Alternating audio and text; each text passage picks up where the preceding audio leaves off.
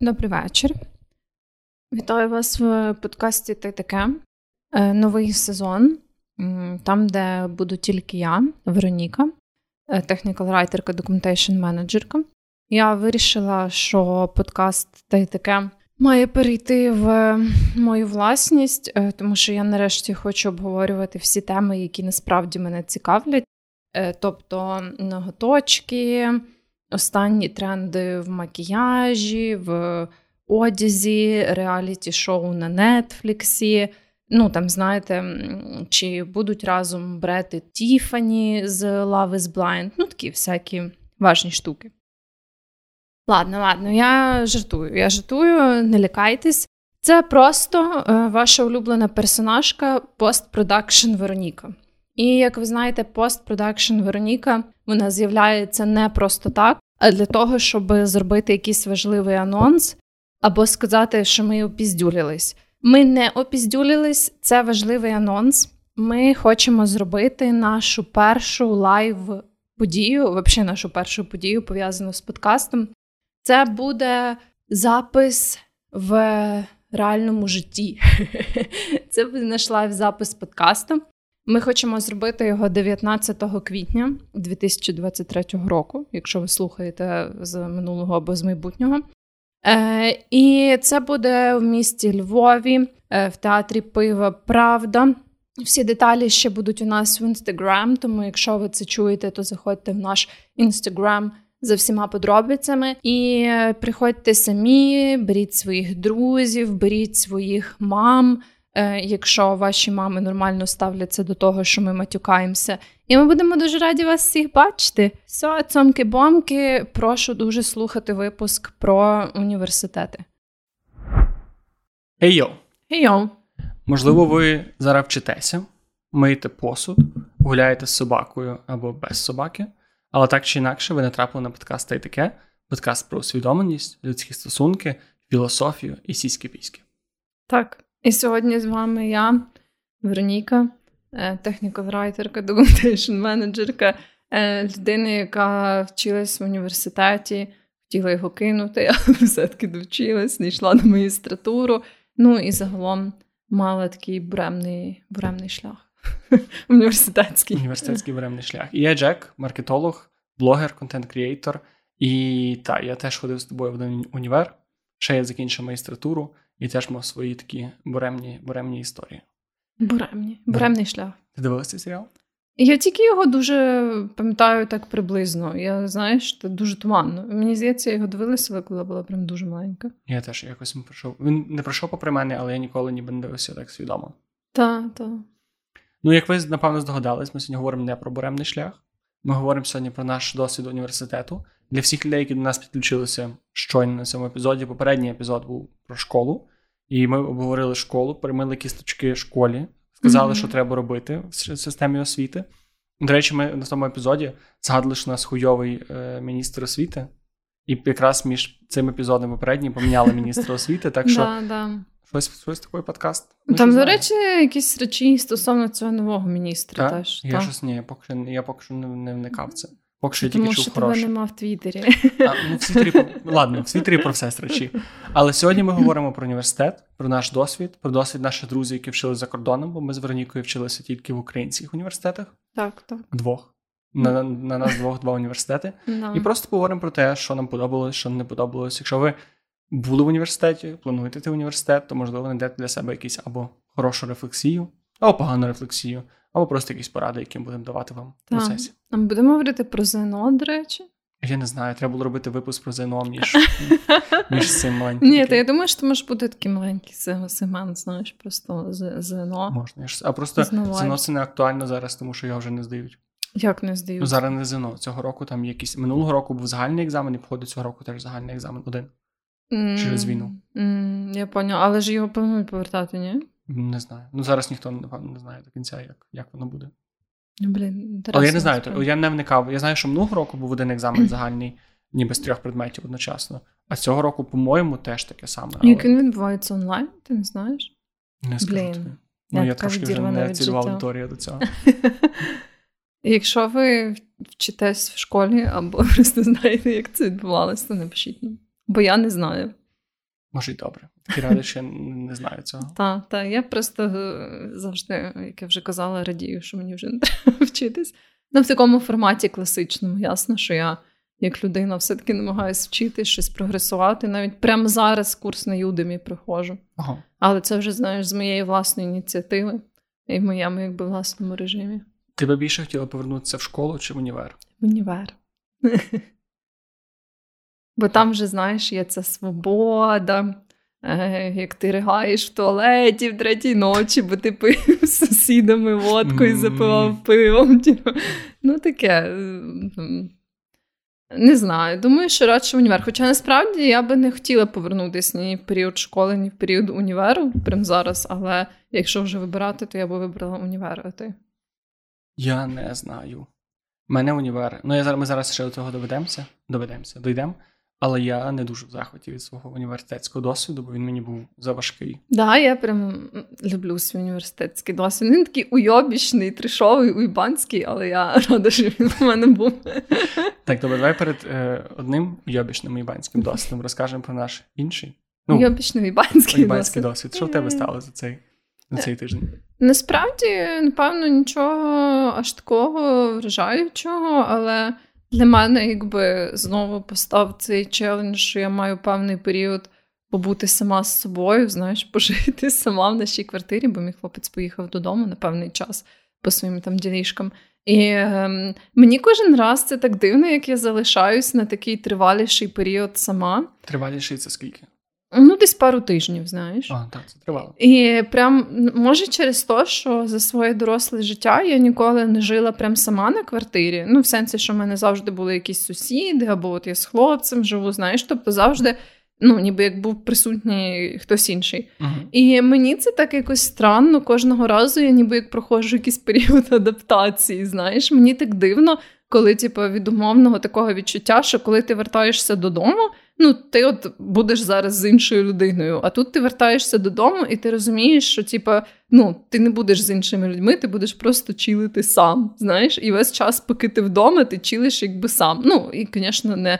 Рахуючи, якщо ти там когось запрошуєш гості і так далі. І мені це якесь таке странне відчуття, не знаю чого. Я просто, напевно, ем, якось мало звикла до нього. От, І я оце кожен раз проходжу цю адаптацію.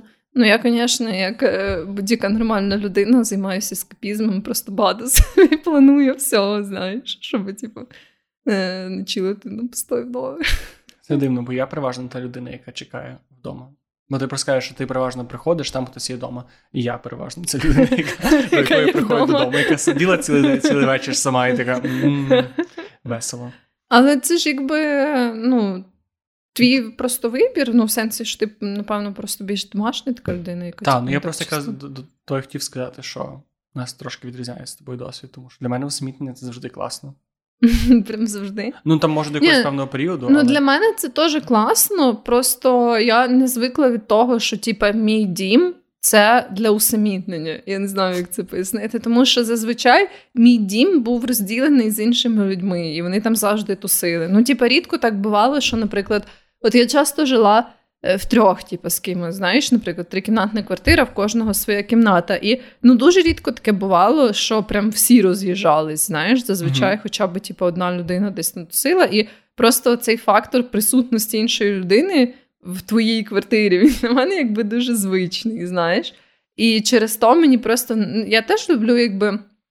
Робити багато штук сама. Мені подобається десь виходити самі, робити якісь активності самі і так далі. Але я просто не звикла, бо усамітнення, коли ти живеш сам, ну навіть тимчасово. Е, ні, ні, я маю на увазі, що усамітнення, коли ти якби навіть тимчасово перебуваєш сам в квартирі, його тоді стає прям дуже багато. Знаєш, що я маю на увазі? Тобто, якби в тебе тоді твій дефолтний стан, це типу, усамітнення, mm-hmm. на відміну від того, е, коли ти твій дефолтний стан це бути з кимось, і ти вибираєш усамітнення, розумієш? Так, але ти все ще. Ти кажеш так, наче для тебе. Для мене це просто стан, якого я більше прагну, який мені більше який мені більше подобається. А ти кажеш, ну я б не сказала, що я його прагну постійно, бо я людина, яка дуже любить спілкуватись. Я люблю бути з іншими людьми, я люблю бути серед людей. Знаєш, навіть якщо я не безпосередньо інтерактую з ними, як от там, якщо я гуляю, то мені подобається гуляти навіть в якихось більш людних місцях. Знаєш, просто це відчуття, що ти двіжуєш серед людей, навіть якщо ти безпосередньо там з кимось не говориш там або не зустрічаєшся і так далі. От і я просто. От, власне, я люблю бути серед людей, і е, хоча я і теж люблю побути сама, але це е, рідше, напевно, я хочу побути сама, ніж побути серед людей. Отак. О, ну бач, мене навпаки. Я рідше хочу бути серед людей, ніж побути сам. Тому для мене усамітнення це завжди така штука, яка.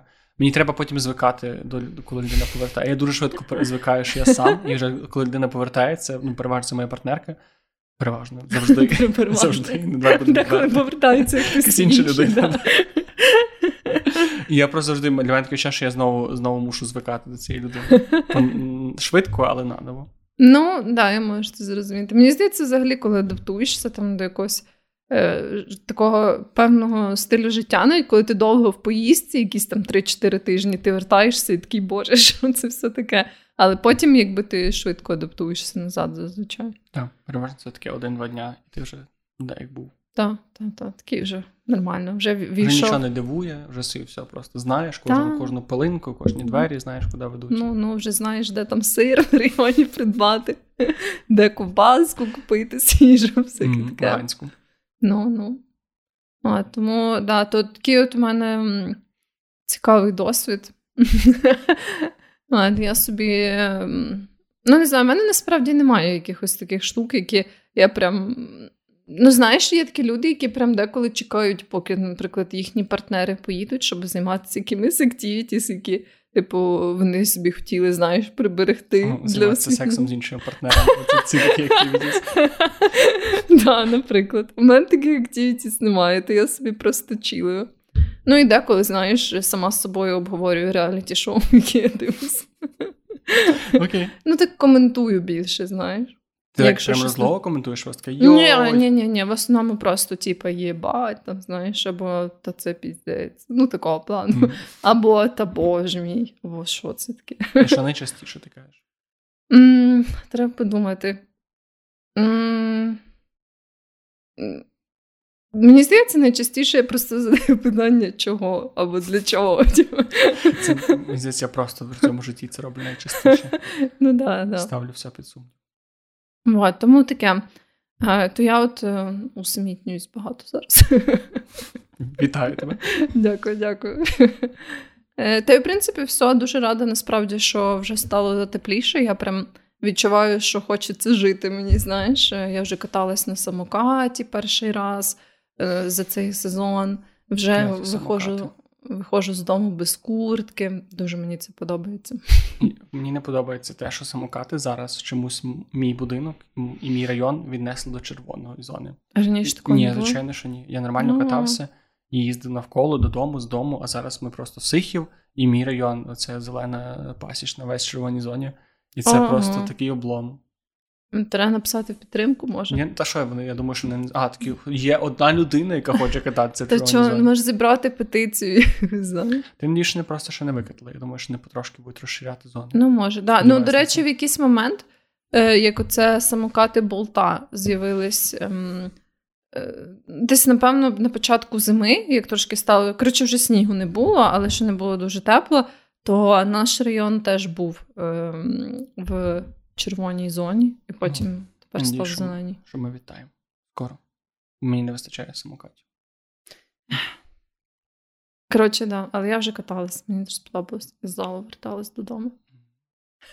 Таким гарним, знаєш, весняним все, вечором. Все, не починай рано, будь ласка. О, тому да, дуже мені це подобається. Я е, думаю, що це просто весна-літо, це найкращі пори року.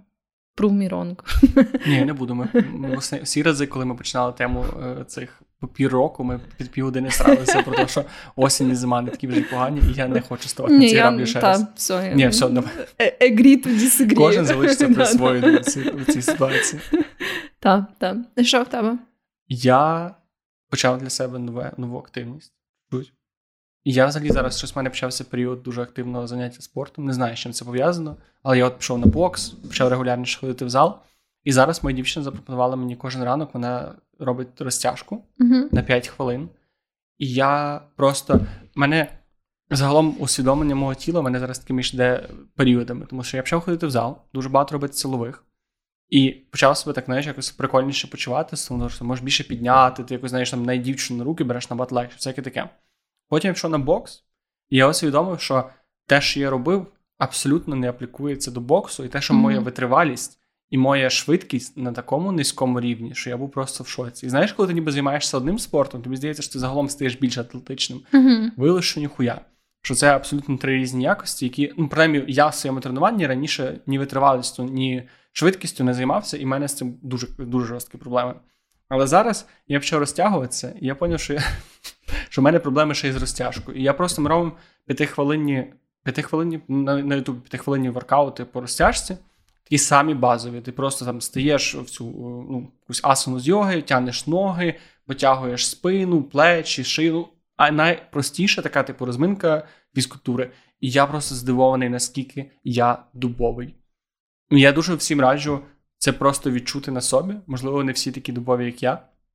Але я думаю, що багато людей будуть мати схожий досвід. Просто пробувати знайти саму абсолютно п'ятихвилинну розтяжку цього досить, і просто подивитися, чи ви зможете повторити оці звичайні штуки. Я навіть не можу сісти на підйоми. Ну, тобто, я навіть не можу цю сісти в цю позу, коли ти ніби сідаєш на свої п'ятки. Тобто, Ага, У мене настільки болять підйоми, вони настільки не розтягнуто, що я навіть не можу. Я сідаю 10 секунд і просто мушу підніматися, бо мене все болить. Блін, цікаво. Я насправді не люблю розтяжку. Не знаю чого. Може, я просто в дитинстві забагато займалась, і тепер мені вона взагалі не подобається. Але мені мені здається, що розтяжка нікому дуже сильно не подобається. Ні, ну є люди, які прям люблять йогу, але мені не подобається розтяжка, мені подобається відчуття, коли ти розтягнутий. Тобто, чим більше мені подобається це відчуття, що я потрошки починаю ніби відвоювати свого тіла, свої якісь рухи загалом від, від свого способу життя. І те, що я ніби загалом навіть за ці три тижні такого більш активно. Ну, розтягуємося ми десь менше тижня. Але загалом, типу, такі активніші, активніші тренування, включив більш функціональні. Я за два тижні настільки себе почуваю якимось живішим і рухливішим. Мені настільки якось просто в буденних речах легше рухатися. Я настільки ч- частіше це я помічаю, що я десь там з дивану підстрибую швидше, якби це смішно звучало, або ж мені там прикольніше там подуріти більше, або потанцювати більше. І це відчуття для мене дуже приємне. Тому Це я гарно, дуже так. дуже радий, що я згадав, що є в мене є тіло, яким треба займатися, і трошки, трошки зараз цим займаюся. Ну так, да, то файно, то файно. Я, до речі, теж почала більше займатися спортом, але я більше це пов'язую з тим, що погода стала краще, а так як я в основному бігаю і ходжу в зал. Ну, я Мгм. регулярно ходила в зал взимку, але бігати мені щось взимку не подобається, особливо коли є сніг на вулиці. Бо якщо просто холодно, мені ок, е, бо ти можеш просто вдітись, в мене є всякі ці спортивні штуки на зиму. От, але коли сніг, воно так напряжно, тому що в нас не дуже добре зазвичай чистять тротуари. Ну, Ну, просто посипають якоюсь херною коричневою Та, росією. та. І якби знаєш, там завжди є оця ймовірність, що ти десь станеш, а там під снігом лід, і ти можеш гімно. І коротше, ну я через то не дуже люблю. Ну я так деколи бігаю взимку на вулиці, але більше в залі на біговій доріжці. От, і я через то завжди в мене є якийсь такий цей спад е, фізичної активності на зиму, ну, зокрема з бігом. І оце я вже тепер відчуваю натхнення, знаєш, ем, більше бігати, тому що зазвичай погода така гарна, але ще не так жарко, як влітку, і мені прям дуже подобається. Хороша погода взагалі прекрасна навіть з залом, тому що я відчуваю настільки це простіше, коли я в зал не, не мушу вдягати прям теплу Да, куртку, да, да, оце два худі, підштанники, коли я розумію, що в мене сумка стає легше, що мені треба, ну, що я набагато Та, якось та, набагато менше цього е, фрікшену. Та, коли і мені, от, наприклад, навіть коли сама дорога до залу приємніша, мені не треба так сильно себе, знаєш, змушувати і пересилювати, щоб туди піти. Тому що це просто, типу, як прогулянка, знаєш, Мгм. приємно, світить сонечко, ти собі йдеш таким е, неспішним кроком, і ну, загалом відчуваєш себе дуже файно, на відміну від того, коли там хуярить цей сніг, прям тобі в лице, та, там замерзає рука, як тільки її дістанеш з кишені. От, і ти знаєш, просто пробираєшся до цього залу, щоб позайматися. Оце мені не дуже подобається. А так зараз то взагалі файно. Так. Так що, якщо ви зараз думаєте займатися, то займайтеся. Так, Бо так. зараз файно. потім до зими дочекаєте буде знову нефайно. Ну. Так що треба, треба прямо зараз. Беріть ПК за рога, куйте залізо, поки воно гаряче. Так, так. Як в універі. Все ще я Ну. мушу попрацювати над плавними переходами, але тим не менше. Клав залізо в універі. Я. е, Та, ні. Е. Я загалом, мій досвід з універу, якщо так зробити такий короткий анамнез. Анамнез це правильне слово?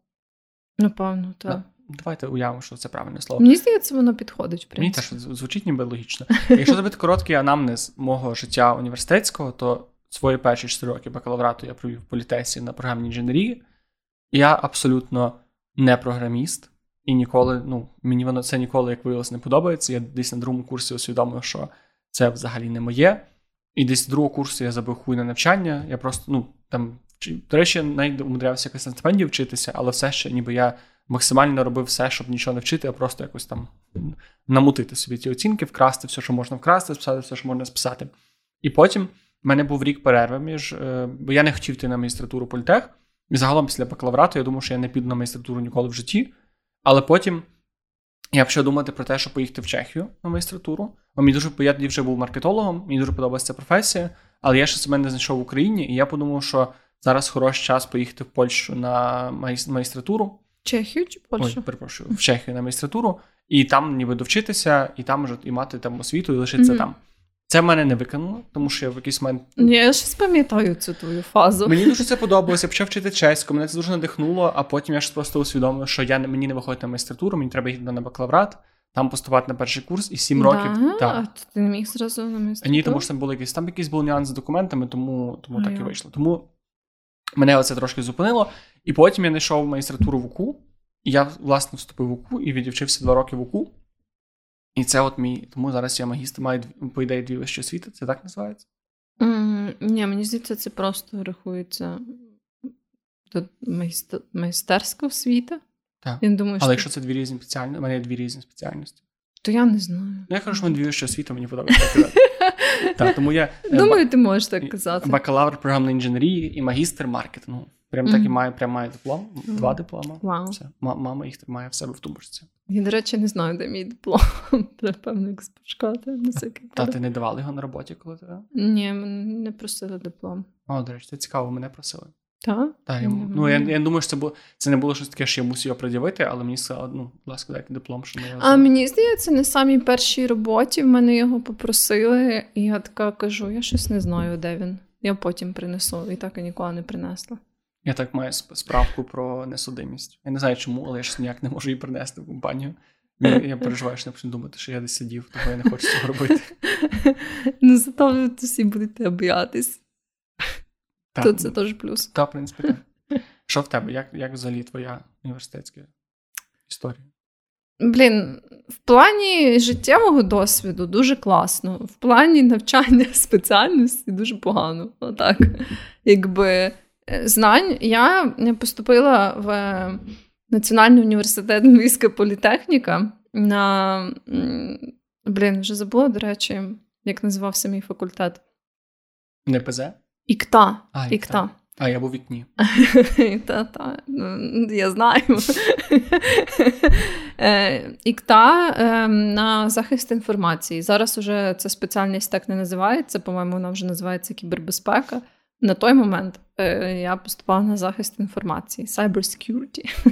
І е, що я знаю про cyber security? Дуже мало. Що нас вчили? Ну, щось трохи вчили, але було дуже багато такої застарілої, взагалі непотрібної нікому інформації, таких якихось, типу, ем, взагалі е, неважливих для кібербезпеки предметів насправді. І дуже багато знаєш цих викладачів, які ем, дуже дуже мають застарілі знання, і самі вони такі дуже поважного похилого віку, і їм все трохи сложно. Ну, в мене були класні викладачі, але їх було прям не дуже багато.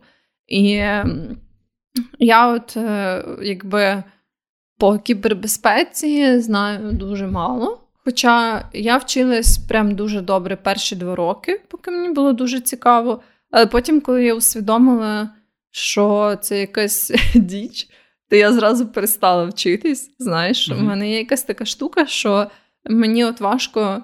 Наприклад, себе змусити там дуже задротити якесь навчання, коли я перестаю розуміти, який в ньому сенс для мене, знаєш. І в мене тоді дуже різко дропнулося. Я зразу... Sorry, це було через те, що ти перестала собі думати, що ти будеш працювати по цій спеціальності? Ні, ні, просто через те, що мені спеціальність була цікава. Е, Я просто якось зрозуміла, що е, я от не уявляю, якби як мені знадобляться ці знання, навіть якби я хотіла працювати в сфері кібербезпеки. Ну, напевно, моє бажання.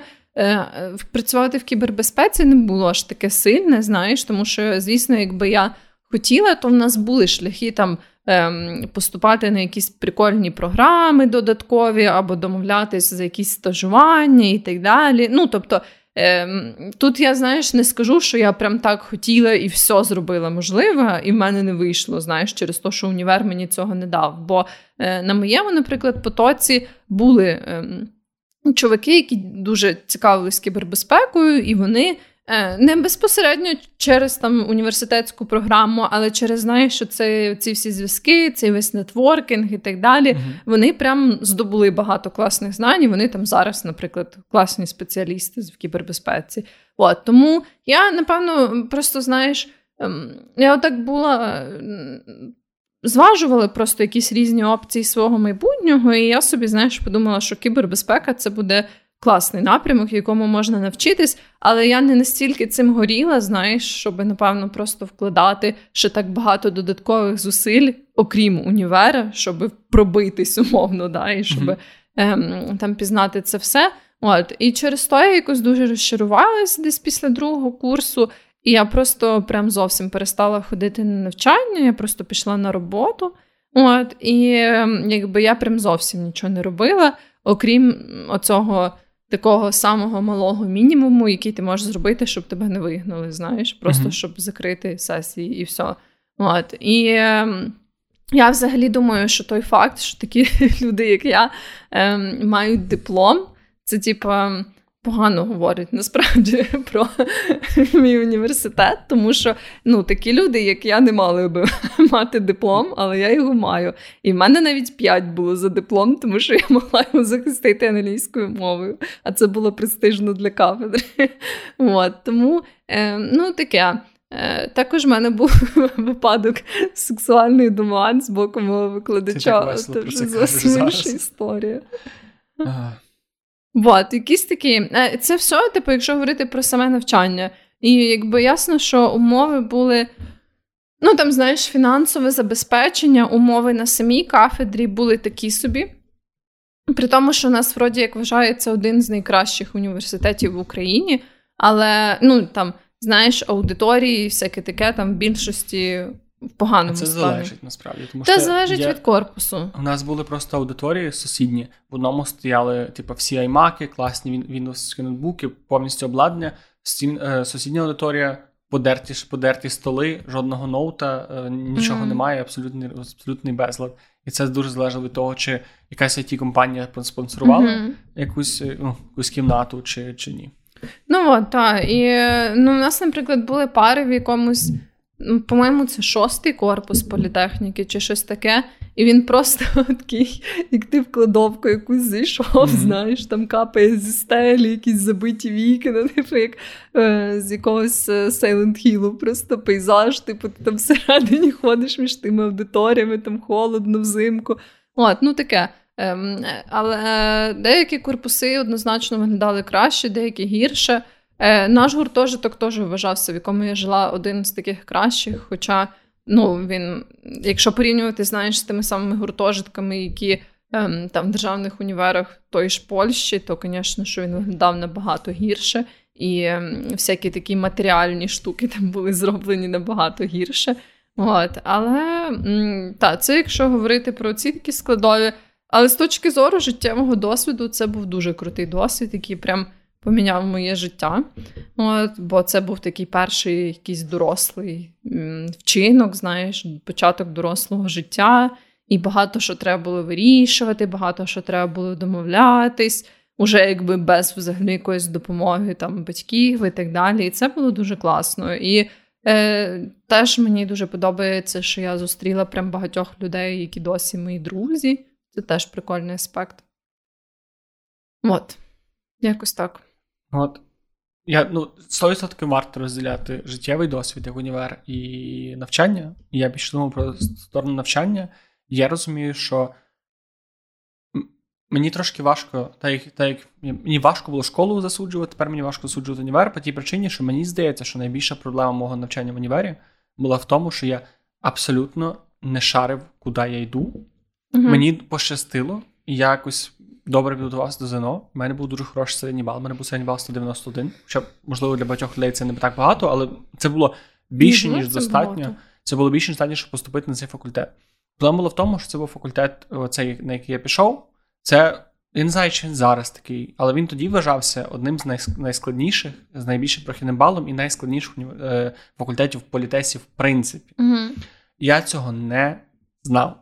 Я взагалі не розумів. Там там було декілька факультетів. Я просто я був малий, 11 клас. Мені я раз поїхав на Олімпіаду з програмування, мені навчили на Паскалі писати е, квадратичні рівняння. І я такий, окей, програмування. Я взагалі я викладав універ по тому, що комп'ютери мене найменше всього бісили. Мені mm-hmm. здалося, що комп'ютери це типа найменше, що мене напрягає, тому я піду на програмування. І я абсолютно не розумів, який універ я йду, який факультет я йду. Бо Я просто прийшов, як причому ну, ні я, ні мої батьки, ніхто в тому не розбирався, і я просто вибрав, в суті, рандомно. Тобто, в мене взагалі не було якогось свідомого вибору професії. І зараз я розумію, що це дуже було погано, тому що для мене тупо було заважко.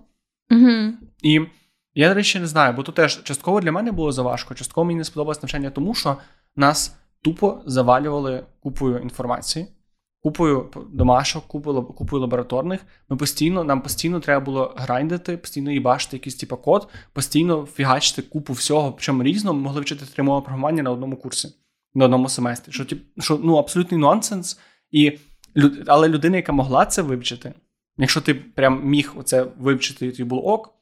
Типу, ні в кого з моїх одногрупників, які вчилися нормально і добре, з роботою проблем немає досі, і нікого не було mm. проблем.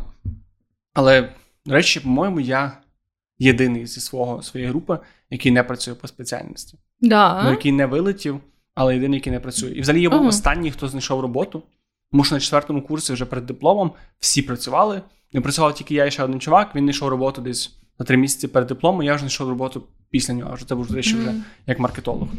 Поня, ні, в нас зовсім навпаки, прям мало людей працює по спеціальності. В нас навіть є і була така шутка, що, типу, е, людину, яка закінчила захист інформації, можна зустріти просто в будь-якій сфері, типу, в будь-якій посаді, типу, е, в самих рандомних місцях. Типу, І нас прям може там троє чи четверо людей з усього потоку.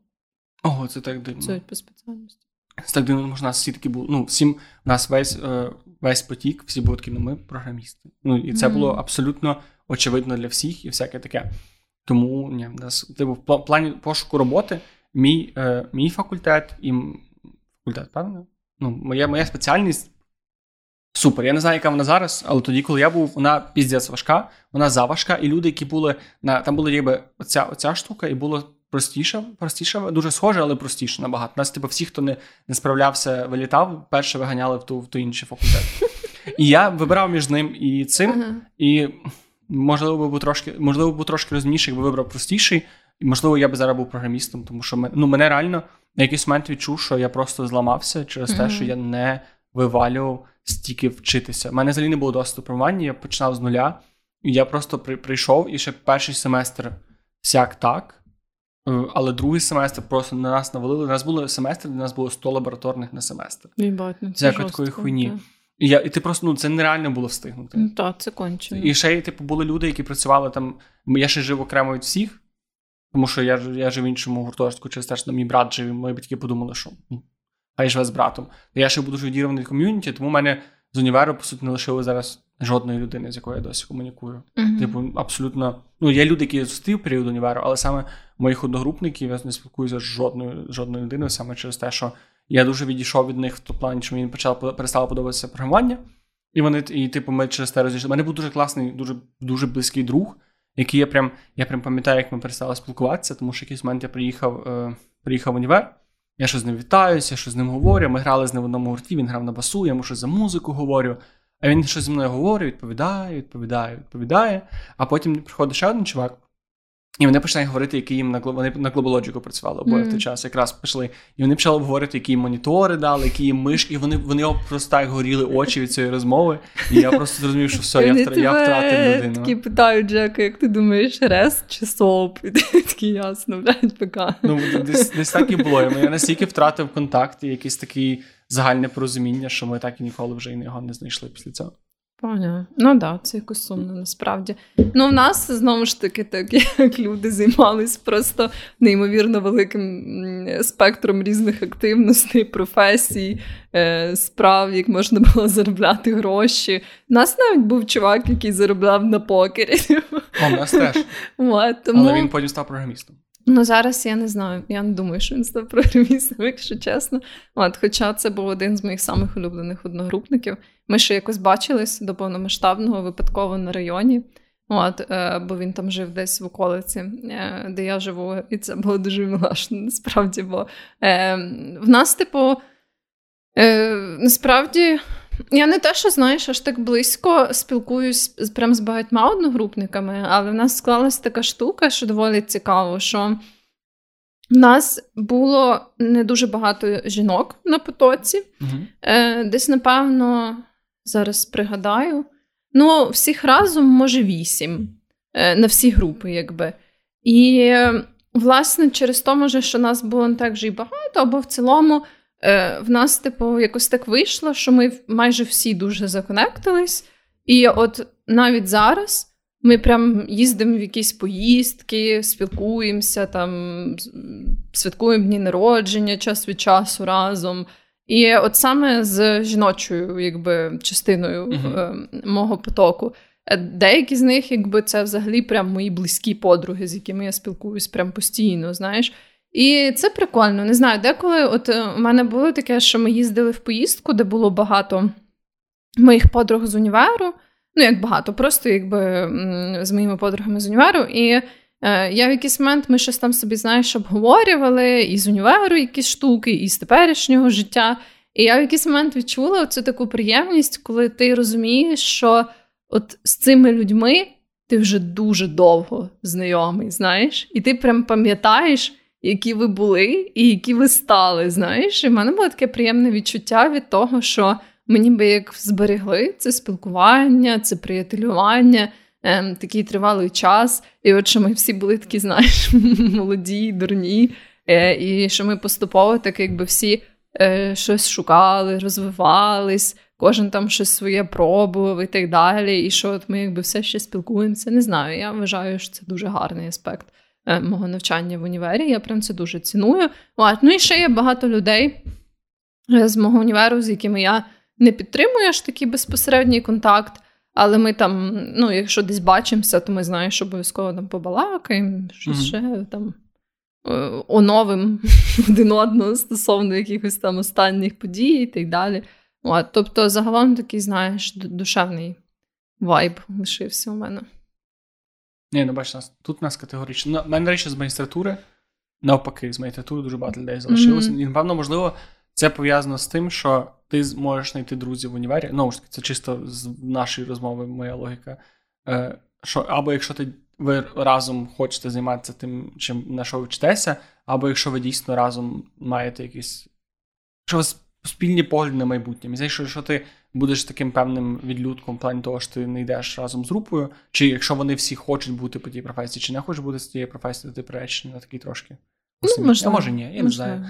Що, а знаєш, що я хотів ми трохи забігли наперед. Я хотів з тобою проговорити одну ідею, яку я яку я дуже дуже сумую. Хоча теж важко зараз оцінювати такі речі, тому що це би сильно поміняло моє життя, я не знаю, де би я був. Але на той період, коли це ставалося, це коли був е, ЗНО, я дуже хотів gap year. Mm-hmm. І я досі вважаю, що це концепція, яка дуже сильно недооцінена в Україні, і в світі насправді теж це все ще така доволі ну, не нова, але все ще не суперпопулярна річ. І я розумію, чому. І я колись був такий, що ти кожен має взяти gap year після універу, е, після школи, неважливо. Тобто рік, де ти, коли ти не навчаєшся, а коли ти просто, по суті, рік, щоб знайти себе, подивитися, які ті професії подобаються, вивчити універи і всяке таке. І це дуже популярна штука в Штатах, але вона там популярна більше по, примусу, тому що там ти рік займаєшся тим, що ти заробляєш собі гроші на універ, це трошки інакша система. Але це в Україні могло працювати таким чином, що ти рік все ще живеш з батьками, якщо ти можеш забезпечити. І ну, дивишся в університет, їздиш на дні відкритих дверей, просто пробуєш різні професії, просто навіть відпочиваєш після школи і якось трошки ще ментально доходиш. Особливо, якщо ти так як я пішов або пішла в школу трошки пізніше, там не там або рівно в 6 років, або рівно 5, і ти закінчуєш школу в 15, uh і ти ще не не ну, я не був достатньо місяць сформованою людиною, щоб робити свідомий вибір того, який я хочу універ. І я пам'ятаю, що я дуже хотів. Мені так я почув десь про це, десь комусь, я навіть не пам'ятаю, де. І я дуже з батьками просив, щоб мені дали GPR, і мені просто сказали, що Да? мені навіть мені сказали, мені сказали, типу, окей, але одна умова, ти йдеш до тати на будову.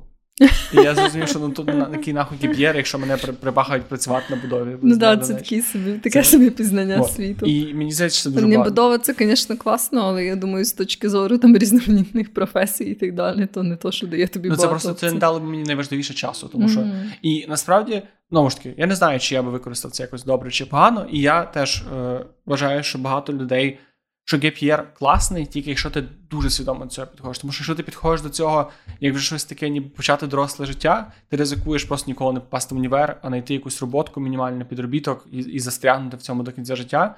І або просто про але може навпаки почати свій кар'єрний шлях, бо то ж не обов'язково мати освіту вищу, щоб працювати. До речі, особливо зараз мене навіть ми, е.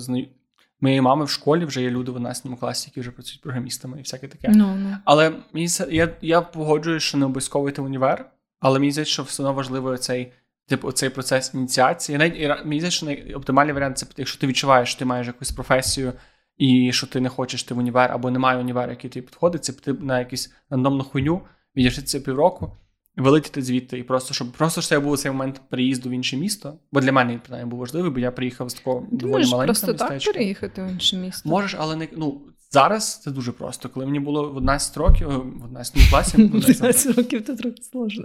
Коли мені було 16 чи 15, і я був на першому курсі, для мене це було абсолютно складніше. А так тебе ніби воно трошки тебе підштовхує. Мені і... було складніше тільки через те, що в мене взагалі не було грошей. Знаєш, типу, типу зовсім. А в кого прям. вони були? Ну да. Ну, може. Може, в когось були. Ні, ну точно є люди з різних сімей, які приходять. Я не був ніби з, з бідної сім'ї, але я пам'ятаю, що мої батьки щиро вірили, бо в них радянський був досвід навчання в універі, і вони щиро вірили, що стипендія це те, що має вистачати. І вони мені ніби трошки давали гроші, але я переважив на ту стипендію, яка була, коли я поступив в універ, це було 700 гривень стипендія. Так, я, до речі, теж, але в мене це було навпаки. Я чогось просто собі вирішила, що відколи я переїду, я тупо постараюсь по максимуму себе сама забезпечувати. Ну, щось таке собі вирішила. І якби мені тільки допомагала моя сім'я, здається, перший і другий рік оплатити гуртожиток. Бо там, звісно, тоді там була велика сума, як для мене зараз заплатити. Mm-hmm. Там ж треба було 2000 за півроку, знаєш. Типу, я така була воу-воу-воу, це щось дуже багато грошей. От. І от вони мені допомагали, типу, з гуртожитком. І решту, так, я теж я жила тільки на стипендію. Я... Мені не подобається ця концепція забезпечення себе самого в універі. В тому сенсі, що це класно знайти роботу. Особливо, якщо особливо, якщо це робота, яка вже ну, я не кар'єрі. працювала до другого курсу, до а кінця ти жила просто курсу. на стипендію? А, ну, це якась Я тільки фрілансила чуть-чуть. Типу, у мене не було постійної роботи. Ну ок. Ну, але бачиш, я, я просто, наприклад, не вижив на стипендію. Ну, так, це е, я не кажу, що це правильний шлях для всіх, насправді, тому що е, я думаю, якщо це тільки не ініціатива людини, як в моєму випадку було, то все-таки то має бути більш такий поступовий процес. Ну, якщо ще там умови більш-менш нормальні в сім'ї, і якби твоя родина може це собі дозволити, то цей процес має бути більш поступовим, ніби якщо знаєш там. Залежно від того, як міняється своє життя, ти типу, все більше і більше себе забезпечуєш, а не так, що просто там, наприклад, виповнилось тобі 18 років або в 17 приїхав, все, типу, більше тебе не забезпечують. Ну так мені здається. Але я все ще думаю, що в універі, якщо ти, ну, знову ж таки, це залежить від, статусу і фінансово твоїх батьків однозначно. Але якщо батьки можуть тебе забезпечувати, Мені здається, що найадекватніша стратегія, щоб до четвертого курсу, поки ти навчаєшся, якщо ти дійсно хочеш цю спеціальності розвивати і так далі, щоб тебе максимально Та, мало батьки. хто прям навчається, просто тільки навчається всі чотири курси. Ну, але може в цьому і мені в цьому теж є частина проблеми. Тому що, Ні, типу, ну, чому я- ви не відвчитися нормально чотири курси, класно вивчити ну, матеріал, це, це а потім якщо ти говориш про такі, типу, університети і такі факультети, які прям дійсно вчать тебе і так далі. Але в такому, якби там, де в тебе багато цих різних активностей, які тобі дійсно знадобляться, і так далі, і ти просто всі ці чотири роки присвячуєш себе тому. І около там цим професійним активностям, може, якимось там і інтерн е, роботам і так далі. Але ну в українських реаліях такого нема. В основному всі, типу, або велика частка людей після якогось умовного другого курсу е, вже розуміють, що їм це не цікаво, і вони просто якби далі вчаться на інерції і починають працювати уже якби і все. Ну, тому мені здається, що загалом, хоча я, мені здається, що мій універ, при тому, що е, це перший універ на майстратура, при тому, що він був все ж таки доволі класний, по тому, як, як він міг тебе забезпечити, це виключення з правил, тому що дуже класна професія, на яку нас вчили, яка досі актуальна, яка навіть з найгірше, ну, типу, просто що ти вмієш кодити, можеш бути джуном будь-якого будь-яким, то зараз, це, в принципі, зараз не дуже класно, але той час, коли я закінчив, було дуже класно. А люди, які вчилися на соціолога, на електромеханіка, на інженерів, на всяке таке, це переважно настільки трата часу, настільки про Ні, це- я би не сказала, тому що знову ж таки це просто залежить від того, наскільки ти вибираєш е, по- по- покласти якби зусиль на те, щоб працювати в цій професії. Тому що ти можеш бути охуєнним електромеханіком і охуєнним інженером після того, як ти закінчиш той самий політех. Але це то, що я кажу, що ти маєш. Докладати до цього зусиль. Ти маєш тусити з викладачами, ти маєш питати їх за всякі е, можливості, тому що багато хто з них працює ще паралельно на всяких проектах інженерних, там тих самих по захистах інформації і так далі. І ти якби маєш з ними тусити, ти маєш докладати зусиль. Ти от маєш бути то, що знаєш. Ем, В робочих сетінгах називають проактивним. Типу, що ти маєш сам типу питати, за то казати, казати, я от хочу бути електромеханіком, порадьте мені, типу, порадьте мені, що почитати, порадьте мені чим зайнятись, типу, куди мені сходити, де мені побачити. так що для себе сам.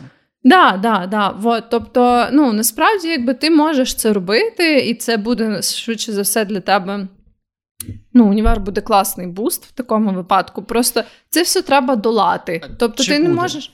Чи Думаю, буде? так. Мені просто здається, що якщо ми говоримо про універ як осередок знань, мені здається, в дуже багатьох сферах це не є так. Тобто, якщо ти реально хочеш стати суперкласним електромеханіком, ти не попадеш в універі політесі в середовище найкращих електромеханіків, до яких ти ніяк ні інакше не знаєшся. Я думаю, не в самому універі, але через універ тебе направлять в середовище найкращих. Ну, от я не знаю. Я не просто не знаю, чи є середовище найкращих.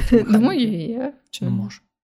Просто я загалом е, зачепив систему з українською системою освіти е, на вищу. Так, а ем, я хочу, е, щоб ми е, підвели цю думку до якогось Мгм. логічного кінця про gap year. То А. ти думаєш, що твій gap year би щось тобі дуже сильно порішав? Е, я думаю, що ні, тому що ти все ще залежиш від батьків. Мої батьки не були відкриті до цього, мої батьки не були готові до цього. І я вважаю, що я би міг рік, рік мені би був класно. Я загалом вважаю, що, людина свідомо, просто важливо свідомо, тому що якщо це просто бажання, типу, пінати хуї рік, ні, хай поздує універ. Ну, якщо не знаєш, змушувати йти в уні- в універ, це в принципі ок. Але якщо Думаю, типу, ви як батьки. Так, якщо ви, але якщо ви як батьки. Зараз це хороший, до речі, пункт. Якщо ви як батьки бачите, що тебе дитина хоче кепір, але просто для того, щоб її е, просто пропінати хуї, то мені здається, що це е, краще. Типу, ну, Ну, я не знаю, але якщо твоя дитина тобі каже, я там, наприклад, хочу геп'єр, я не хочу зараз в університет, то чого би ти не дослухався до неї? Ну, типу. Але це вже питання більш батьківське. Просто мені здається, що ну, типу, там може це людина просто пропінає хуї цей рік, але, типу. Ну, ти що? все ще її забезпечуєш. Ну та, та, але ти можеш сказати, типу, там дивись, я тобі ем, можу е, там забезпечити тебе ще умовно е, рік повністю, потім, наприклад, поступово зменшувати, або там потім, е, щоб ти ем, пошукав, наприклад, які в тебе є варіанти по житлу і так далі. Це ж все процес домовленості, знаєш. Ну, в принципі, взагалі, по ідеї, ви маєте спільно вирішити, що Та, краще та, робити. Тобто, якщо Якщо дитина вирішує це самостійно, чи куди йти, мені здається, це вже не ок, тому що ви все-таки маєте бути як. Ну, блін, ну, ладно, ми, ми приходимо в. Так, так, це ж я ж кажу, це більше да, так. Мені здається, що я я не знаю, що мені би щось дав гіп'їр, бо я не був впевнений, що я був, що це було свідоме рішення. Це просто було. Це я базував цю це бажання на тому, що я не був готовий йти в універ. Mm-hmm. Я це відчував, і я просто обрав рандомно, і ну і так і вийшло. Я вибрав я рандомно. Я теж вибрала рандомно, але я навпаки дуже хотіла. Я не хотіла гіп'єр, я хотіла пошвидше сібатися. Ну, До речі, все, що ти хотів швидше сібатися. Але я все ж хотів гіп'єр. Цікаво, я ще не пам'ятаю, як я тоді конкретно думав, мене щось було багато протиріч. Я не хотіла гіп'єр, я просто я теж вибирала. Я поступала на кілька різних е, факультетів, як це, ну, е, напевно, і зараз так само це працює, але якби ти е, завжди мав типу, якби кілька різних варіантів. І здається, як ти вже десь приходив на бюджет, то якщо ти погоджувався, то вже не мало значення, де там ти ще й попадеш на бюджет, бо типу, ти вже прийняв якусь одну mm-hmm. пропозицію, все, закомітився. О, то я подавала в Києво-Моглянську академію, подавала в КПІ і подавала в в політехніку, і все здається. От, е, Франка не подавала. І, Але я зразу знала, що я хочу поїхати у Львів, бо я хотіла поїхати і жити в гуртожитку. Та я теж колись думав, що це хороша ідея. Я все ще думаю, що це хороша ідея. Я не знаю. У мене гуртожиток це. Якщо можете з'їхати на квартиру, а на гуртожиток, робіть це, навіть не думайте. Просто переважно ніхто й не може, тому і вибору не знаю, не, дуже є. Не знаю. Гуртожиток має свій вайб. Ну, знову ж таки, я не знаю, як зараз, тому що я чула, що, звісно, що ковід, потім повномасштабне, ну, все помінялось так е, і з самим універом, і з життям в гуртожитку, бо я прям знаю людей, які там поступали в універ, і вони прям типу, рік не бачили своїх одногрупників, тому що то ну, все знаєш. Я, до речі, якраз на мій другий рік магістратури це був ковід. І я тобі скажу, що я так співчуваю людям, які хотіли вчитися або просто йшли в універ і попали на на віддалене навчання, тому що це просто їбатня. Ну так, да, віддалене навчання це знову ж таки має бути в ідеальному варіанті твій свідомий вибір, коли ти прям сам цього хочеш, а не тоді, коли просто стався якийсь піздець, це якби єдина можливість. Я погоджуюсь. Але загалом, якщо говорити про класичний гуртожитковий досвід, ем, не ну, не в контексті війни, не в контексті глобальної пандемії або ще якогось там апокаліпсису, ядерного вибуху, просто нормальне, типу, нормальні умови в Львівській політехніці, то е, я вважаю, що це дуже такий досвід, який е, цікавий який загартовує тебе. знаєш. Мені не подобаються ці досвіди, які тебе мають загартовувати. Це ніби... Якби, Але не то, що це якось жорстко. Воно ж типу не жорстко, тому що тебе хтось примушує до чогось. Воно жорстко, тому що ти якби опиняєшся сам на сам, типу, з багатьма людьми, з якими тобі треба щось вирішувати і так далі. Але от цей момент, ну блін, такі штуки, які відбуваються в гуртожитку, не відбуваються більше ніде. Що знаєш? не зовсім погано. Ну не знаю, не знаю. Бачу, це різне. Ці всі історії, які ти потім можеш розказувати про общашку. Ну ти ну я не кажу для гуртожитку кожен день я мріяв про те, щоб з'їбатися. Та ні, я ні. Тому що я жив з людьми, які з якими я не хотів ніколи жити. Там це срач, ти постійно живеш. Коротше, жити в чотирьом, жити восьми восьмом людям в малесенькій кімна... в кімнаті, десь такі, як ця ми зараз сидимо. Ну, в двох кімнатах, трошки менше, ніж ця. І з одним душем і ванною, з одною кухнею на поверх, який, який бігає щурі. Ну, типу, sorry, я я гуртожитки політехніки Франка. Я особисто не радив би нікому, ні ворогу. Я ні не другу. була, здається, в гуртожитках Франка. Я був. Я був не всіх, але такий же був, там був ще гірший піздець. Ну, не знаю, я б не сказала. Ну, типа, там був піздець, але. Ну, блін, ти все одно. Е, я думаю, насправді найбільше вирішує те, з ким ти живеш. Треба знайти людей, з якими тобі весело і дійсно нормально жити. І тоді, типа, всі ці такі ем, та неприємні штуки, як на кшталт там душі, умови і так далі, ну все одно відходить більше на задній план, мені здається, коли в тебе е, ну, ти двіжуєш з цими людьми і отримуєш задоволення, або просто, наприклад, вайбуєш з однією людиною, з е, твоїм сусідом чи сусідкою, а типа решта просто норм, то це все одно прикольно. Ти не завжди обираєшся, ось чому проблема. Так, але ну дуже часто ти можеш домовитись про те, щоб тебе переселили, можеш помінятися. Ну, ти... У мене так було. Я перші півроку дуже страждала, тому що я жила просто в ужасних умовах. Просто зараз, як я це згадую, це був жахливий досвід. Але я собі ну так постійно дізнавалась, де були нові місця і так далі. І це частина того, про що я кажу, що ти якби стикаєшся з цим, тобі дискомфортно, і ти вже далі ну, вирішуєш цю проблему. Знаєш, ти вже шукаєш способи щось з цим зробити. Ну, бач, в нас різні досвід. Тому що я не хотів. Ну, Для мене гуртожиток це такий жахливий період життя, який я радий, що за два радий, що за два роки закінчився. Я захотів з нього з'їбатися якомога швидше. Я зібався і ніколи про це не не Ну, я б казала, що всім, хто поступає в універ, треба хоча б спробувати пожити в гуртожитку. Звісно, не треба змушувати, якщо все прям не йде, і ти прям відчуваєш себе супер дискомфортно, то понятно, що я не буду казати, що треба там все пересилити і е, це пережити, і все буде класно. Ясно, що ні. Але спробувати, я думаю, вартує. Тому що знову ж таки гуртожиток приніс мені самі їбануті, одні добре, одні з самих їбанутих, одні з самих веселих е, спогадів з мого життя. Це як попаде? Якщо ти готовий ризикнути і потенційно отримати найбільші івануті, абсолютно, і веселі спогади зі свого життя. Тоді абсолютно. Якщо ти не готовий кидати цю монетку, в якій е, три сторони хуйові, одна хороша, тоді, будь ласка. Ти я б сказала 50 на 50. Ну, це Ми не дійдемо з тобою до консенсусу, бо у нас ну, просто може. різний досвід. Але добре, що ми з тобою представляємо е, дві школи думок, дві філософські течії ставлення. За обшошку і проти обшошки. Давай питання про соціалізм. Насправді ні, просто е, наша система е, освіти, вищої освіти, дуже ліва в якомусь сенсі. У нас дуже багато безкоштовних універів, у нас дуже багато, зараз вже менше, але прям доволі багато місць на стипендії. Такого самого в Європі, а особливо в Штатах, немає і близько. Типу, система. Ну, в Європі багато. Ну, в Європі багато, але менше. Ну, Там більше приватних універів. А в Штатах, типу, це взагалі, mm-hmm. ну наскільки я наскільки я знайомий з цією системою, це взагалі в них абсолютно все, майже все приватне, майже все дуже дорого, і взагалі, взагалі освіта супердорога. І мені здається, що от в цій в цьому балансі, в цій системі між класною доступною освітою і дорогою освітою, ми дуже сильно перехиляємося в сторону. У нас дуже багато безкоштовної освіти, і мені здається, що це і дуже сильно знецінює. У нас дуже мало приватних універів на мою думку. Mm. І що це величезна проблема, яка та, та їх зі школами. Через те, що дуже багато державної херні, яка абсолютно не має, яка по суті монополізає. Тому що у Львові в тебе є Франка і Політех. Mm-hmm. І похуй. Вони будуть стояти. Ходіть, не ходіть, менше студентів, більше студентів. В них є державні дотації, в них є купа людей, які сидять на на державних грантах, які будуть робити якусь хуйню наукову, яка нікому не треба, які будуть кожен рік одні саме викладати в одних тих самих книжках, і воно нічого не буде мінятися. Звісно, якісь там кафедри видозмінюються, але величезна їх маса ні. І в нас, і типу, з приватних універів у нас є буквально у Львові один чи два, в Києві трошки більше.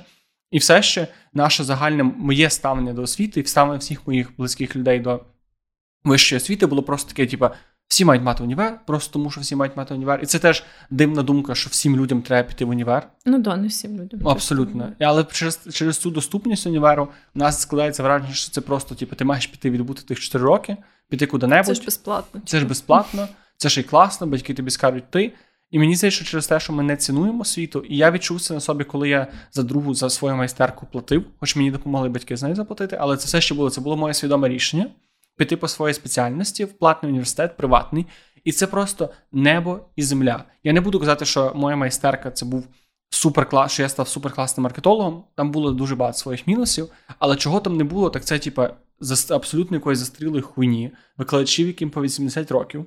Там не було оцієї їбанини, у нас не було сесій, в принципі. У нас у нас просто були модулі, кожен предмет здавався, закривався, все було класно. У нас не було цього такого дебільного розкладу, коли ти раз два рази в рік е, рвеш сраку а потім півроку ти ну, не від, або відпочиваєш, або це розтягуєш. І настільки і ставлення до студентів у мене в універі в УКУ, і це моя майстратура. І всі люди, які я зустрічав, які вчилися в УКУ і в приват... Ну, я кажу УКУ, тому що, в принципі, мені здається, це найбільший приватний університет у Львові, один з найкращих в Україні, і в принципі такий хороший взірець того, чи може бути університет, якщо він не буде жити на державні державні гроші, а реально якщо буде за нього буде платити церква.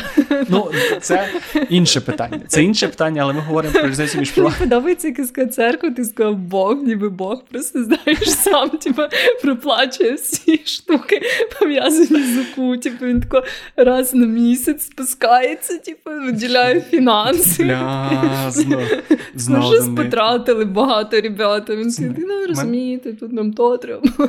Не треба купляти. Ну, ну. ну коротше, різниця настільки різниця вставлення до студентів настільки категорично відрізняється в тому, як підходить до навчання. В тому, що наш, типу, просто підхід до навчання був більш сучасний, не не самий новий, не самий крутий, але набагато. Типу, для мене після політеху піти в УКУ, це було як сісти з якоїсь Жигуля в якесь умовне Бентлі. Я настільки відчув цю різницю, особливо вставлені до тебе як до студента, коли люди не викладач не приходить з думкою, багать, які ось кончені, кончені, ти кончені, як мій фізик, який мене послав нахуй, коли я здавав екзамен. І все настільки настільки цього не було, настільки вас до вас ставлення як до людей, які заплатили гроші, щоб отримати знання. Хочеш вчитися, вчися, не хочеш. А типу, похуй, ти заплатив гроші за цю штуку. Ну, ти можеш вилетіти, якщо стараєшся, але в принципі всім абсолютно байдуже, тому що ти заплатив гроші, ти сам сюди прийшов, тебе ніхто сюди не тянув, тебе ніхто сюди не просив. Тебе всі всі ставляться як до рівних, всі тебе поважають. І я ну кажу, я всім всім раджу, реально, хто хоче вчитися. Якщо ви бачите можливість в приватному університеті вчити, і у вас є знову ж таки, у вас є змога. там, де Бог все проплачує. Там, де Бог все проплачує. Якщо Бог заплатив, і і теж я знаю людей, які йшли в які йшли в УКУ і отримали стипендію, і абсолютно ок. І це були і майстранти, і люди, які вчилися в цьому. І Блін, я про sorry, я можу дуже довго про це говорити про різницю між приватними універами в Україні і державними, але я веду до того, що мені здається, що наша ця система е, держав, державних університетів над, над, надмірна, і нам дуже треба трошки капіталізму включати в цю систему, як шкіл, так і університетів, тому що це у нас немає адекватної конкуренції. Ну, я І через це в нас немає нормальної системи освіти. Я б не казала, типу, що це має бути обов'язковий елемент капіталізму. Я би просто казала, що це мають бути освітні реформи, але ну я не бачу е, потреби в тому, щоб, наприклад, вища освіта або будь-яка освіта перестала бути доступною, типу, такою, як вона є зараз. Типу, просто ставлення в суспільстві має помінятись це раз. А по-друге, просто має відбуватися реформи цього процесу. Е, цього пиження грошей, фінансування універів і так далі. І я думаю, що на тому треба сфокусуватись, а не обов'язково. Бо, типу, якщо ти зараз просто е, піднімеш вартість на навчання, або що, ти типу, або, або передаш якісь ці університети певні в приватне керівництво, то від того не буде нічого доброго. Е, мусить бути конкуренція, мені здається. Так, ну, так, як, ну, так як в принципі всіх нормальних країнах, що в європейських. Але що універи конкурують між собою і зараз. Просто це більше питання того, як вони фінансуються і на що йдуть ці гроші, і так далі. Ну, знову ж таки, це не та конкуренція, тому що ти, по суті, ну, це величезний потік людей, дуже дуже маленький вибір. Вибір між піти безкоштовно і піти платно, більшість людей вибирають піти платно. Тому це нема такого масштабу цієї конкуренції, щоб це дійсно було. Ну, щоб універам було вигідно. Типу, зараз умовно невигідно якомусь там університету Франка робити якусь єбейшу наукову наукову спільноту, розвивати, розвивати її якось. Та чого вигідно? Просто це ну вигідно, а чого ні? Тут все одно. Тому що люди так підуть.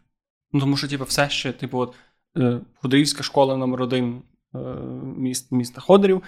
11 клас, одно вибираємо між фольтехом і цим і Ну так, тому я кажу, що то більше ще й питання теж суспільного ставлення до того, як люди вибирають універ і як вони його оцінюють і так далі. Але ну, в общем, я просто думаю, що це така комплексна штука, яку більше треба реформувати взагалі, то все, як воно відбувається, і так далі. Ем, Додавати якісь механізми покращення, додавати механізми збору. Е, зворотнього зв'язку, там, про те, що можна поміняти і так далі. Отак? Ну, Це це було б в ідеальному світі. Я би хотів, щоб ми зберегли таку ж доступність навчання, і воно просто покращилось, люди це більше цінували, воно було більш цінним, воно тебе, твій диплом щось важив. Хоча зараз я хотів хочеться сказати, що класно було би твій диплом що означав, але в багатьох університетах, якщо ти там не в Стенфорді, якомусь умовному, а просто там в рандомному університеті в Штатах чи десь в Європі насправді теж свій диплом ну, так, не є суперцінним. І загалом ця тенденція е, знецінення диплому і вищої освіти є загальна. Але в нас просто це ще підкріплене ось цим корумпованим середовищем, mm дуже, яким, яке дуже застаріле і зачахле. І те, як я кажу, я хотів би, що мені здається, в ідеальному світі було би супер, якби університети були безкоштовні, але якість навчання була величезна. Але мені здається, що в Україні реальніше просто більше опцій приватних і якісних університетів, які нехай дорожчі, але ну тоді є питання ну, Ну, можна стипендій. відкривати, типу, приватні університети так. Ну, просто, просто- мало хто хоче цим займатися. Так, ну це вже тоді реформа загалом освіти в тому напрямку. Просто що якби, якби один рік політех прийшло 50, на 50% менше людей, тому що вони би пішли в якийсь класний приватний університет, який вчить тих самих спеціальностей, але охуєнно, то за два роки політех був би зовсім іншим університетом. Та, та, але знову ж таки, як багато людей може собі це дозволити, насправді. Як багато людей хоче собі це дозволити, Ну, теж такий факт. Мені здається, тут вели... я думаю, більше людей може собі це дозволити, ніж нам здається, по тій причині, але треба буде поміняти оце ставлення того, що це просто безкоштовна штука, куди ви відправляєте дітей. Так, так, так. І коли ти вже, ну, принаймні, хто в нас відкладає на навчання дітей? Ну, типу, ти, м- мене в житті не було розмов з батьками чи з батьками інших людей, чи просто не було якоїсь комунікації про те, що хтось відкладає комусь на якесь навчання. Хоча, знову ж таки, це логічно, що ти, в принципі, мав би думати про навчання дитини і відкладати на це гроші. Ну, ні, мені здається, коли зазвичай, якщо ти не впевнений, що твоя дитина поступить на бюджет, тоді ти відкладаєш гроші. А, ну, але, але це трошки, це коли ти думаєш, що дурне просто. Ну ні, може просто погано з тестами справляється, знаєш. Ну окей, але це, це все ще не зовсім те, що я маю. Це ніби коли ти, ти, ти не збираєш. Ну да, але ця система, коли ти маєш збирати гроші на навчання, теж дурна. Ну, типу, так як це працює, наприклад, в Америці. В Америці вона, виключена, мені здається, вона виключена просто на максимум, тому що там проблема ну, немає проблеми в тому, що платити за навчання. Проблема в тому, коли ти платиш за навчання стільки, що ти потім 10 років покриваєш той. Так, так, так. Ну, якби я думаю, що як і в приватних універах, е, так і в державних, воно має бути доступно, типу, пропорційно там до середньої зарплатні, до всяких таких штук. Тобто воно все ще має Так, регулюватись. Я не проти ідеї того, що воно може бути платне, але щоб це були якісь, типу, ну. Розумні ціни відповідно до загального рівня життя людей в Україні, наприклад. Але я просто згадала, до речі, що я оце ну, доволі довго читаю так періодично книжку. Вона взагалі не про універи, але там сетінг в універі ем, британському. І прям там ну, реалістично, якби сама історія не знаю, наскільки базується на реальних подіях, але сама ця жінка, яка написала цю книгу, вона прям вчилась в цьому університеті, і вона якби всі там. Університетські традиції, події вона описує, ну в яких е, її персонажі беруть участь, вона описує з власного досвіду. І я деколи як читаю, там, знаєш, наприклад, е, зробили, типу, е, якусь там величезну вечірку на всю ніч, типу, від універа, щоб всі нові люди там, і там прям, знаєш. Тема цієї вечірки, як там зробили всі ці декорації, фуршет, ем, якийсь там зал розважальний, де є там, типу, батутна якась зона для цієї вечірки і так далі. І це все, типу, як універ організовує, знаєш, щоб там от прийшли. Е, Першокурсники, треба там вс- зробити вечірку, щоб всі познайомилися один з одним Мгм. і так далі. І я знаєш, це читаю, і я думаю, ясно, бо типу, все, що міг, наприклад, могли в політехніці тобі запропонувати, це просто в актовому залі ви збираєтесь, знаєш, тако, типу, що там, хто там, поговорили, м, купили... раз в житті в тому залі. Да, да, там е, випили Revo за свій рахунок, типу, розійшлись по домам, знаєш. Типу, який там тобі е, батутний замок, типу, якась тема Аліса в задзеркалі, там всі вдягнені в якісь типу fancy fashion аутфіти, та якась, типу, просто тако зійшли в актовий зал, чуть-чуть попизділи, все, типу. Понятно. В робах постояли, послухали цей е, козацький марш і розбілися по домам. Да, да. От тому мені. Ну і там багато такого є, що знаєш, е, описує їхній побут, який, звісно, максимально в плані якихось оцих таких фінансових штук. Е, я знаєш, відчуваю в себе. Ну, що порівняно з тим, звісно, мій університетський досвід був е, максимально бічарський. Якби, і це теж таке забавне, коли я там, знаєш, читаю про ці всі фуршети, якісь там події і так далі. І це так. Ну, у мене так було приватно, у мене так було на моїй майстерці. Ну, знову ж таки, без без розмаху, але у нас часто були якраз якісь події. Вам Бог все зробив. Ну, бо Бог Бог дав гроші, нормально. Це чекай, Бог, та ми заплатили за ці гроші. Бог просто допоміг Він тим чувакам, які збирають. типу. Бог все організував. Ну, блін. І і просто. Як в тебе з ти ніколи не думала, коли ти поступала поступати в Польщу? Бо у мене в селі це була така ідея фікс. Це якраз декілька років, коли вже так активно почалося поступати в Польщу. У мене багато однокласів поступило в Польщу, можливо, 5 чи 6. Так, в нас теж. Ну, в нас це було доволі престижно, так, типу, поступити в Польщу, знаєш. Це ти, типа, вибився в люди. Що, що теж, якщо подумати про те, як наше ставлення суспільства до освіти, те, що нас поїхати в Польщу, це чомусь ахуєнніше, ніж попасти будь-куди в Україні, ну, це вже дивно. Я насправді ні, я не думала в основному того, що е, в моїй родині якось е, прям мені треба було вибрати те, що буде найменш затратне по фінансам, mm-hmm. знаєш, і е, переїзд в Польщу був би. Ну, навіть просто якщо уявити якусь таку ситуацію, що в мене би прям теж було безкоштовне навчання, бо я якось дуже класно там здали якісь екзамени або що, але все одно це треба там було ходити на мовні курси, все одно це треба переїхати, плюс все одно там витрати на проживання, знаєш, і всяке таке.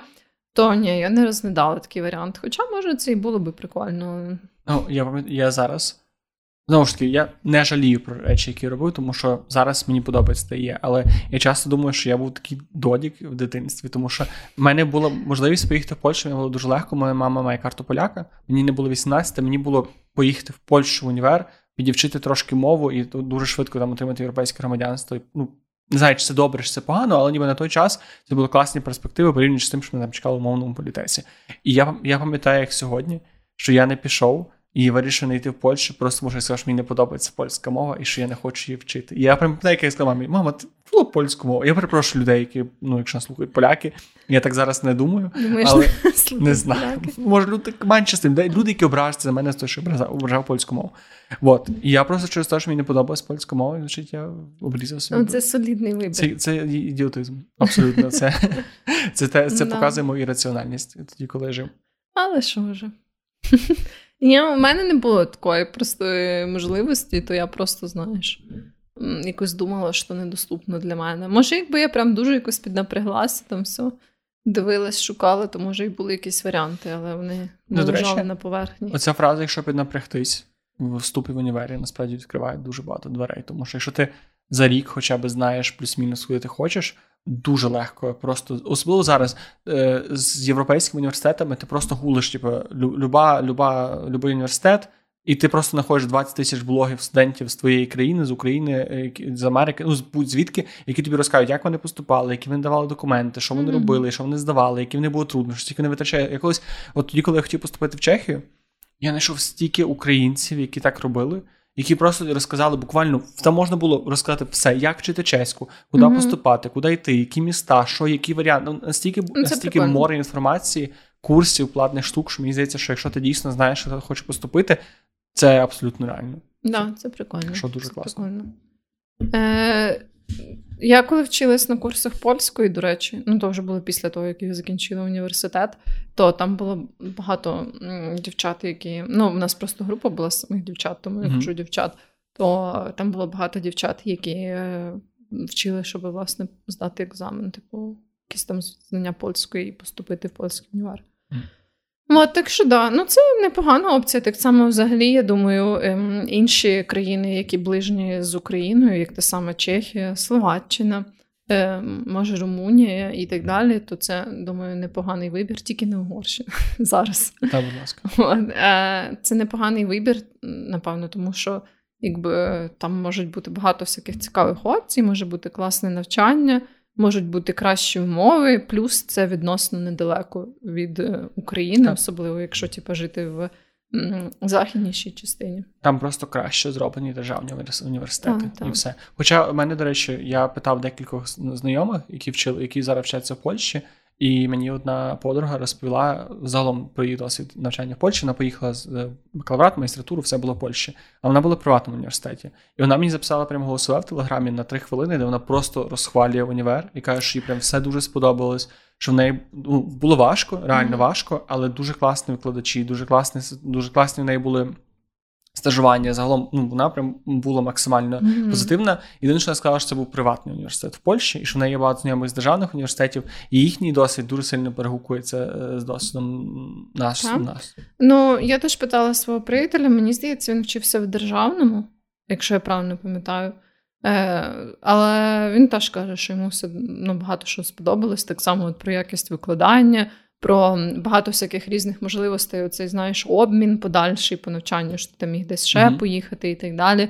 Багато всяких таких програм, що ем, більше так е, не просто на тому, що ти ходиш е, на лекції, базувалось, а ще знаєш на тому багато всяких. Е, ну, в нього була така спеціальність не технічна, а більш як то гуманітарно можна сказати. Ну, в общем, там вони багато робили всяких робіт, там, знаєш, таких маленьких есе або досліджень і так далі. Ну, uh коротше, теж багато позитивного, і що в них там прям був і спортзал, і ще якісь приколи. Тобто теж все було, знаєш, організовано краще. От, і я, до речі, якось е, жила в польському гуртожитку, бо ми приїхали до нашої подруги, вона на той момент ще вчилась на магістратурі. І е, ми зупинились в неї в гуртожитку. Uh-huh. І, по-перше, мені дуже сподобалось, що ну, от у нас, наприклад, я не знаю, чи так в усіх універах, але в політехніці було якесь дуже ставлення дивне до гуртожитка, бо ти ніби як платиш за нього, тобто, по суті, орендуєш там місце, але там є завжди тисяча якихось обмежень, хто може прийти до тебе і коли. Тобто, ти не можеш до цього ставитись як умовно до своєї квартири, де ти там, ну ясно, що респектабельно, типу, не шумиш там і так далі, не заважаєш іншим людям, але що по суті ти якби там приходиш, коли хочеш, знаєш, і так далі. В нас ще, слава Богу, бо я знаю, що є такі гуртожитки, в яких, наприклад, вночі ти не міг зайти взагалі в свій гуртожиток, бо типу, його просто ну, закривали. Нас ти міг, але ти мусив стукати 15 хвилин і зла костелян ще виходила, кричала на тебе 20 хвилин. Е, У нас якби це було трохи простіше, ну якби ти все одно там були закриті двері, ти мав постукати, але на тебе ну, ніхто не харився, що ти прийшов. Там тільки е, був якийсь, я пам'ятаю, проміжок. Е, чи то з першої по другу, чи там ну десь так, а, що змінювалися вахтерки, якби тоді ти там швидше за все не міг попасти всередину. Ну що теж якось напряжно, але якби просто цей факт у нас ще завжди е, були якісь дивні обмеження, що там е, а сьогодні Івана, то ніхто не може прийти з гостей гуртожитку. О, а сьогодні Андрія, типу, не можна нікому заходити в гуртожиток. Причому не ну, тобто, ти не було ніякого механізму, щоб нормально, легально домовитись, що от, типу, до мене прийде друг, можна він залишиться в якійсь гостьовій кімнаті, знаєш, чи в моїй кімнаті. Тобто, взагалі, ти хіба міг давати хабаря ну, У мене, до речі, постійно, е, коли до мене приходили дівчата в гуртожиток, то це постійно ти мусив підходити. У нас був вже прям цілий ритуал. Ти приходиш до вахтерші, як це правильно? Ну, до жінки, до вахтерші, і ти кажеш. Доброго дня, до мене має бути дівчина, можна вона в мене залишиться на на вечір, на на ніч переночує, бо нема деку, нема куди піти. Всяке таке. І вона тобі каже: ні, не можна. І ти прям мусиш мовляти. Це, це типу. не має бути, я була кодова фраза, а що з мене? Добре, а що з мене має бути? І вона тобі казала, там, деколи казала там купити олію, список продуктів, просто що купляв, проносив і все, і не було проблем. Але це теж, типу, легально це було зробити нереально. Ну, Ти мусила цю милость. І мені це так дивно, тому що Ну, ти ж по суті маєш право да, на це приміщення, це як оренда квартири і так далі. Ну, не зовсім, бо ти ніби ти орендуючи, ти погоджуєшся на всі умови, які вони, які вони тобі дають. Так, да, але мені здається, що хтось на той момент, як я жила, розказував, що там ну, в закону, ні в цьому якомусь умовному договорі немає нічого про те, що там можуть модерувати людей. Може, це позначить написане, написані ну, правила. Да, словом, це трохи все складно, але. Так, ну в общем, це і от мені тоді сподобалось, коли ми були в цьому польському гуртожитку, жили пару днів, що там це абсолютно нормально. Тобто вона написала якусь там заяву за пару днів, е, вказала, хто саме це буде. Ми там показали свої паспорти перший раз на вході, все. Тобто, це знаєш, не було нічого такого кримінального в тому, що ми якби зупинилися в цій кімнаті, і все було нормально. Ну і загалом, звісно. Умови там були прям набагато набагато кращі, тому що в нас теж була ця сама штука в гуртожитку. Там ем, якось, напевно, з самого початку це взагалі були кімнати розраховані на двох людей, але від того, що великий попит на гуртожитки, там, звісно, не будують нічого нормально, там просто селять більше людей в кімнати. І в нас було таке, що ця кімната дуже очевидно була на двох людей, але там жило четверо людей. Ну, якби майже весь час. Там деколи було таке, що хтось з'їжджав, і певний час ми там жили троє чи двоє. Mm-hmm. Тоді, звісно, це було найкраще. Але так е, по дефолту там розміщалось чотири людини, і це був піздець. Це прям супер мало місця, це взагалі неможливо. І в нас, от коли ми зупинялись в той подруги в Польщі, то її кімната на одну людину була така, як наша кімната в політехніці на чотирьох. Знаєш, ну і там можна було взагалі нормально жити, при тому, що в них були спільні душі, спільні туалети. Ну, але воно було набагато комфортніше, тому що в тебе є ціла кімната, в тебе є таке велике, приємне ліжко, знаєш, ем, якісь шафа, там стіл навіть і так далі. Тобто, ну, ти собі... Ну, ти відчуваєш себе людиною. Так, так, так, так. В той час, як у нас навіть там у нас було четверо людей, і в нас було три шафи, знаєш. Ну, три шафки. Тобто, це піздець, це було максимально. Ну, от ми кажу, що е, у в Україні це не є це не є досвід е, життя е, людини якоїсь хоро, ну, якісь, Це не є людські умови буквально, тому що ніхто й не думає про те. Це це можна вижити, це може бути весело, але це не є щось. Це не ті умови, які я б хотів, щоб Ну, я б не сказала, що це комфортно взагалі. Ні, це Це, це комфортно, тільки коли в тебе виходить, там, наприклад. От е, як у нас бувало, там жити вдвох в кімнаті, поки хтось там з'їхав і так далі, знаєш, певний проміжок часу, або жити в кімнаті, поки там інші люди хочуть в неї поселятись і так далі. Ну, тобто, в такому плані, да, але не тоді, коли там все розміщено по тому, як вони собі придумали. Та й таке. Та й таке. Та й що? Нічого, подумав, що мені все-таки універи більше подобаються, ніж школи в Україні. Напевно. Ну, якби я там, умовно, мав е, силу або великі гроші, щоб міняти одну систему, я би радше міняв школи, ніж універ. Я да. так зараз думаю. Мені здається, що ну, перше, школи більше будують фундамент. Універ. Mm-hmm. Все-таки школа, мені здається, універ. Те, те, що навіть говорили, ти можеш піти в їбаний політех, на якусь на абсолютно найгіршу факультет, який ти можеш знайти, абсолютно незрозуміло, що таке. Але ти можеш чисто за рахунок цього якогось ком'юніті виколупкатися, перевестися, щось намотити. Якщо це знову ж таки важко. І я не я не вважаю, я мені здається, що це система, де ти мусиш бути вириватися зі шкіри, щоб чогось досягнути. Це окей, система, але принаймні це можливо. І маю разі, ти, ти більше контролюєш і ти більше в маєш контроль над тим, що з тобою відбувається. Школа, ну, все-таки це більш така лінійна система, яка. Де ти не маєш стільки контролю. Так, і в ще багато відповідальності, наприклад, за вирішення проблеми покладає на твоїх батьків. Якщо твої так. батьки в цьому не зацікавлені або не розуміють, що тобі не подобається, то це так. пропасть. Тому так, школи школи мені подобаються менше, ніж універи. Єдине, що в універах було би класно, якби до речі, ми коли вчилися, вже на кінець скажу, нам постійно обіцяли оцю систему, якусь як вона називалася, інша система навчання, Болонська. де ти Болонська, де ти вибираєш собі сам е, предмет, який ти хочеш вчити. І це настільки очевидна хуйня, яка є в всіх країнах світу. Тільки я не знаю, можливо, вона вже нарешті дійшла до України. Але коли я вчився, нам казав кожен рок, зараз буде болонська система. З наступного семестру болонська. Буде болонська система, саме буде саме болонська буде система. І так ніхуя болонська там не, не було. обіцяли цього. Не, нам, нам обіцяли. А з того, з болонської системи нам писали тільки ця система дебільна. З модулями? Е, ні, з модулями нас якраз забрали цю систему. Mm-hmm. У нас у нас пішла оця хуйня, що стипендіанти ви, ви, визначалися не за мінімальним балом, а за певним а за певним відсотком mm-hmm. типу, від групи. Це я теж пам'ятаю. Ну, але то краще, то вже теж. Да, до речі, я пам'ятаю, що і на той момент, як це ввели, то я вже працювала на роботі і вже злетіла зі стипендії, але то мені не було принципово, але нас почався, знаєш, такі ем, ну, жорсткі конфлікти за цю штуку. Тому що раніше, коли все зводилось просто до твоїх балів, то всі знаєш, типу, дуже там допомагали один одному і так далі. Mm-hmm. А потім, коли вже почали жорстка заруба, бо якщо в когось вищий бал, ніж у тебе, то це якби тобі не вигідно, і всі вже знаєш такі. Ну і бля, і толку з тої системи, коли ти mm-hmm. просто. Тому, У мене ще ще смішно, у моєї дівчини була ситуація, коли в неї був ідентичний бал до 10 до 10 чи сотих бала з іншою дівчинкою. І через те, що вони, і вони якраз були на межі цього. Одна з них мала стипендію, інша не мала, і моя дівчина отримала, тому що вона була в алгоритму вищі, ніж це інше. Oh, damn. От ось тобі, блядь, і справедливість. Блін, я ще, до речі, хотіла сказати, що насправді я так. Е, легковажно про це згадала, але це теж велика проблема е, сексуальних домагань в університетах. Ясно.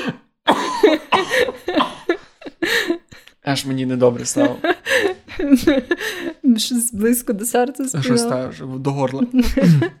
В общем, це насправді велика проблема, і це дуже хуйово. Я хочу на цьому наголосити, щоб люди не думали, що я думаю, що це дуже якось забавно чи смішно. Це насправді піздець. І е, мій випадок це далеко не єдиний такий випадок. Навіть в мене на кафедрі це не єдиний випадок. А якщо я думаю, е, навіть просто якщо погуглити, багато є таких якихось е, е, випадків, хоча вони всі не набули якогось великого розголосу, тобто не було такого, знаєш, хештег MeToo, типу, серед українських університетів. Ну, sorry, був був Поплавський. І що, та, він та. так як був, так і є. Що канцелили, канцелили, так і не сканцелили. От, і це насправді просто жахливо. Це дуже сумний, дуже печальний досвід. Е, І якби, звісно, що потім ти можеш там над цим іронізувати і так далі, але в своєму якби фундаменті це піздець. І я не знаю, наскільки це поширено серед чоловіків, сенсі чоловіків-студентів, але серед е, жінок-студенток прям дуже, і це просто жахливо. І ем, найжахливіше те, що в тебе немає якихось особливих механізмів, якби як ти можеш цьому, ем, ну, власне. Що ти можеш з цим зробити? Да? Тобто немає якогось умовного HR-відділу, куди ти можеш звернутися, і вони це розслідують. Бо, наприклад, в моїй ситуації, так як я цього не очікувала, то ну, в мене не було ніякого там, знаєш, запису на диктофон чи інших свідків. Там, Бо ем, це я зайшла до того викладача в якийсь його умовний кабінет, тобто, да, там, де нікого більше не було. Та я думала, що я просто там занесу йому якусь штуку. Я ну, ні на що там е, не було в мене ніяких підозр, то я ну, не мала ніяких доказів.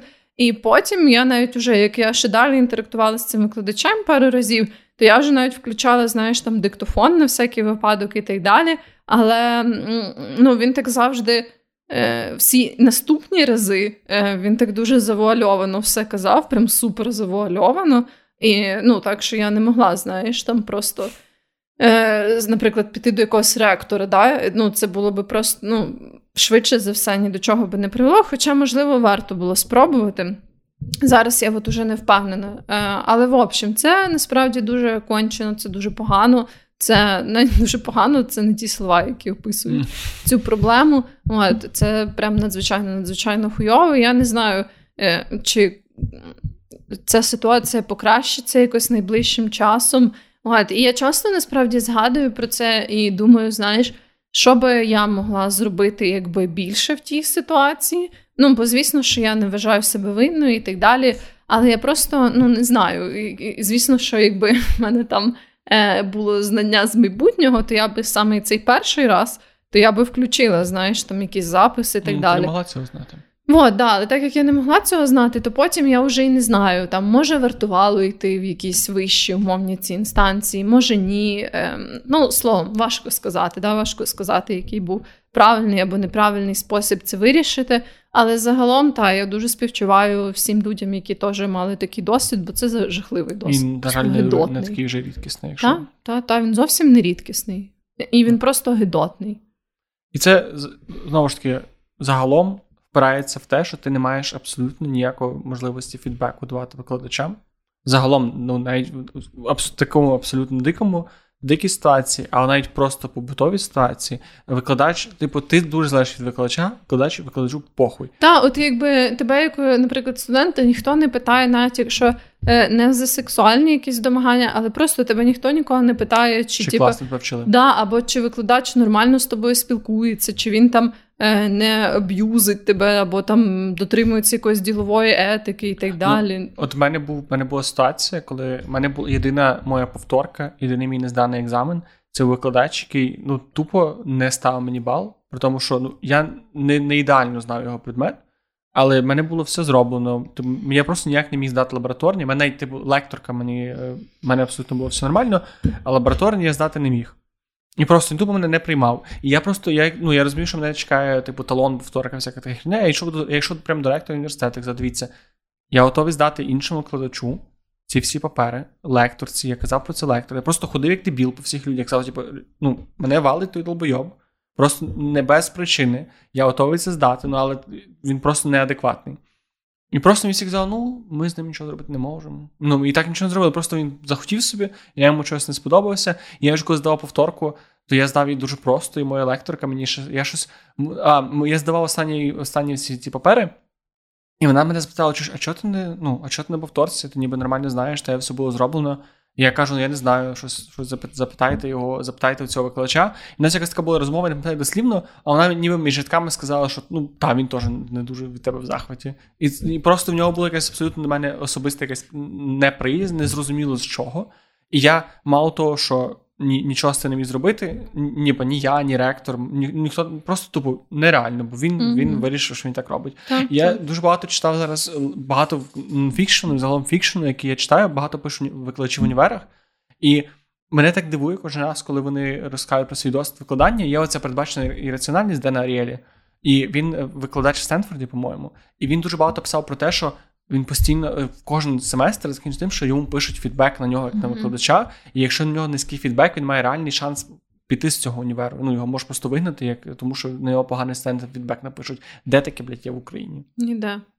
Більш того, от власне, коли в тебе є якась проблема з викладачем, її дуже важко вирішити. Так. Хіба ти попросиш іншого викладача, і типу, він може замовити за тебе словечко, і знаєш, типу, і то це може нічого. І то є бути. просто викладачі, які такі, ти знаєш, що вони йобнуті, але просто ти з ними нічого не зробиш. Так, і, і Просто ситуація... такий, він такий от. Такий от наш Василь Петрович. Що ти ну, 20 років на кафедрі, довше, ніж ректор, ну то що ти йому скажеш? Ну, ну. І, і, і, на жаль, я не отрую. Так. Ну, менше з тим. Що, давай переходимо до рекомендацій. Так, так. Можна переходити до рекомендацій. Добре. Я тоді почну. Я зроблю реверанс на свій е, апдейт е, раніше.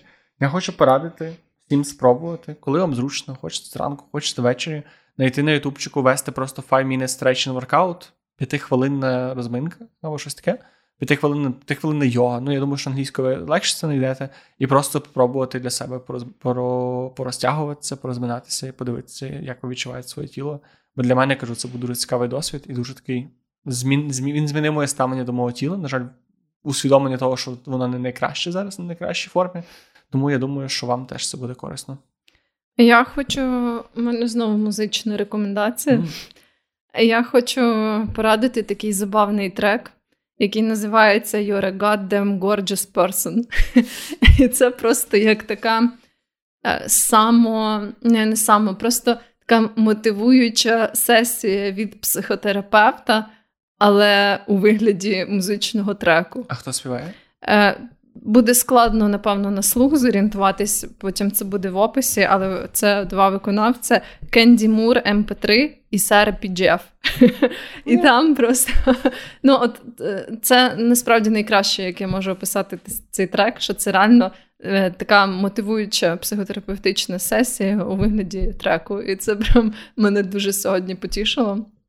Як я його слухала по дорозі, прям це такий, знаєш, цікавий був досвід. Тому я рекомендую його послухати. Особливо е, особливо я рекомендую, якщо ви відчуваєте, що ви не дуже добре знаєте англійську, то навіть перекласти слова цього треку, тому що саме слова не дуже там важливі. Okay, okay. Бо це терапевтична сесія. Терапевтична сесія. Безкоштовно. Ну, якщо no. нам ви платите за За стрімінговий сервіс, але сервіс, там. Але все ж таки. Або цілому... на YouTube безкоштовно. Менше з тим. Всім гарного часу доби. Так, будьте здоровенькі. Дякую, що були з нами. Якщо ви в універі, скажіть нам, як ваш досвід. Так, да, розкажіть, як ваш досвід, що взагалі про це думаєте. А ми теж ми з тобою вчилися вже років. Скільки? Та то вже стільки років 4, тому. 4, 4 назад. Ну, тобто в універі я скінчив магістратуру 2 роки назад, але бакалаврат 4. Так що та, діліть своїм досвідом. не ви знаєте, що робити, що нам було добре, які кнопки натискати, що писати в коментарях. Я думаю, що ви теж знайшли якісь причини щось настрочити. І всім гарного часу доби. Цомки-бомки. Па-па.